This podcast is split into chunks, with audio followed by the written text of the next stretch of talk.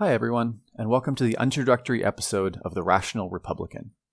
I wanted to take a few minutes in this first episode to talk about my thoughts and what I'd like to cover in future episodes.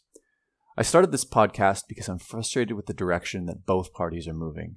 I feel that the left is moving further to the left and the right is moving further to the right, leaving a significant t- number of people like myself who are feeling more and more like neither party really represents us.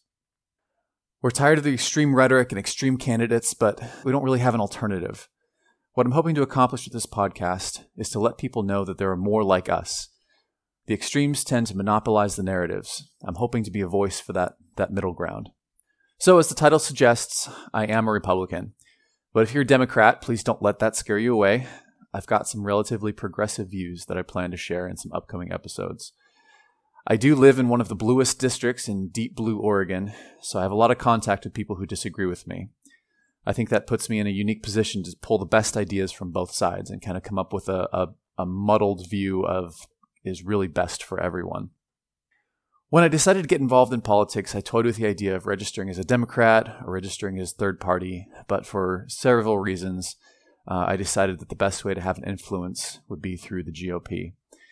I've been a, Republican since I was old enough to vote, and so these are the people that I know and I'm, I'm more familiar with.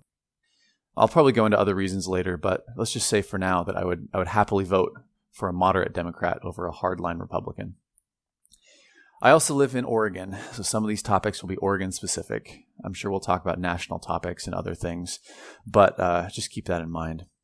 Finally, thank you for listening please visit the website jamesaball.com for more information, and I will see you at the next episode.